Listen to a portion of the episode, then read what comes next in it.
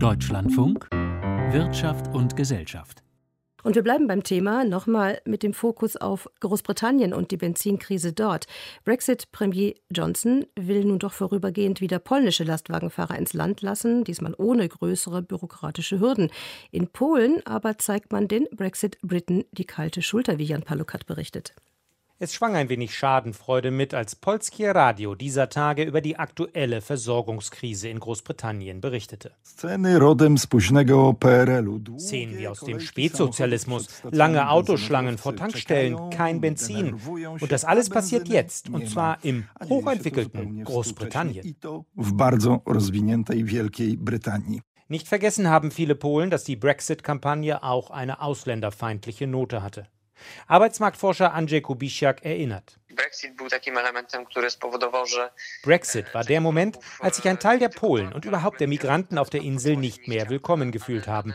Allein 2018-19 kehrten 100.000 Polen zurück. Zahlen für 2020 gibt es noch nicht, aber ich denke, der Trend bleibt.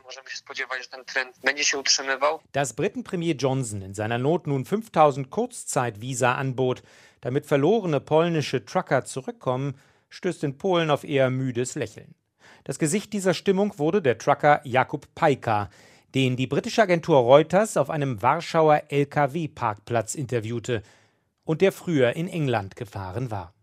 Aus der offenen Kabine seines knallroten LKWs sprach er entspannt und buchstäblich von oben herab in die Kamera und damit gleichsam in die britischen Wohnzimmer hinein. Panie premierze, nie dziękuję, nie skorzystam z tej okazji. Nein, danke, Herr Premierminister. Ich werde das nicht in Anspruch nehmen. Niemand von uns Fahrern denkt daran, für drei Monate umzuziehen, um den Briten die Organisation ihres Weihnachtsfests zu erleichtern. Die Briten schauen auf uns Arbeitnehmer aus Osteuropa oft von oben herab. Ein Selbstbewusstsein, das sich auch aus den stark gestiegenen Löhnen in Polen selbst speist. Zenon Kopiszczynski vom Berufsverband der polnischen Kraftfahrer selbst der Mindestlohn wird wohl bald 600, 700 Euro betragen. Auch Lkw-Fahrer verdienen jetzt mehr. Also müsste der Unterschied schon groß sein, damit es sich lohnt, da hinzufahren. Die Polen fahren jetzt auch nicht mehr nach Deutschland zur Spargelernte.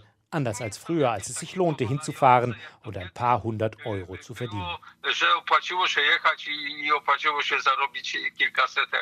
Längst ist das dauerboomende Polen von einem Aus- zu einem Einwanderungsland geworden. Hunderttausende Ukrainer helfen auf Baustellen, Menschen aus Südasien knattern als Mopedboten durch die Städte. Und nach der Pandemie ist der polnische Arbeitsmarkt wie leergefegt, berichtet Experte Kubischak. Mit dem Wiederaufbau steigt auch die Nachfrage nach Arbeitskräften in vielen Branchen. Aber in der Pandemie sind zahlreiche Menschen beruflicher Passivität verfallen. Viele Experten haben einen so heftigen Kampf um Arbeiter nicht erwartet, auch international. In Großbritannien ist es noch schlimmer wegen der gestoppten Zuwanderung aus den EU-Ländern.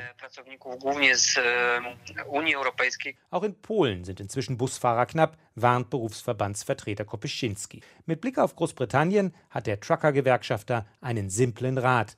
Löhne hoch. Es muss dort etwas nicht stimmen, wenn in einem Land, wo so viele Menschen aus den ehemaligen Kolonien leben, niemand daran interessiert ist, als Fahrer zu arbeiten. Vielleicht glauben Sie da weiter, dass ein Pole für 1000, 1500 Pfund losrennen wird, aber diese Zeiten sind vorbei und sie sollen auch nicht zurückkommen.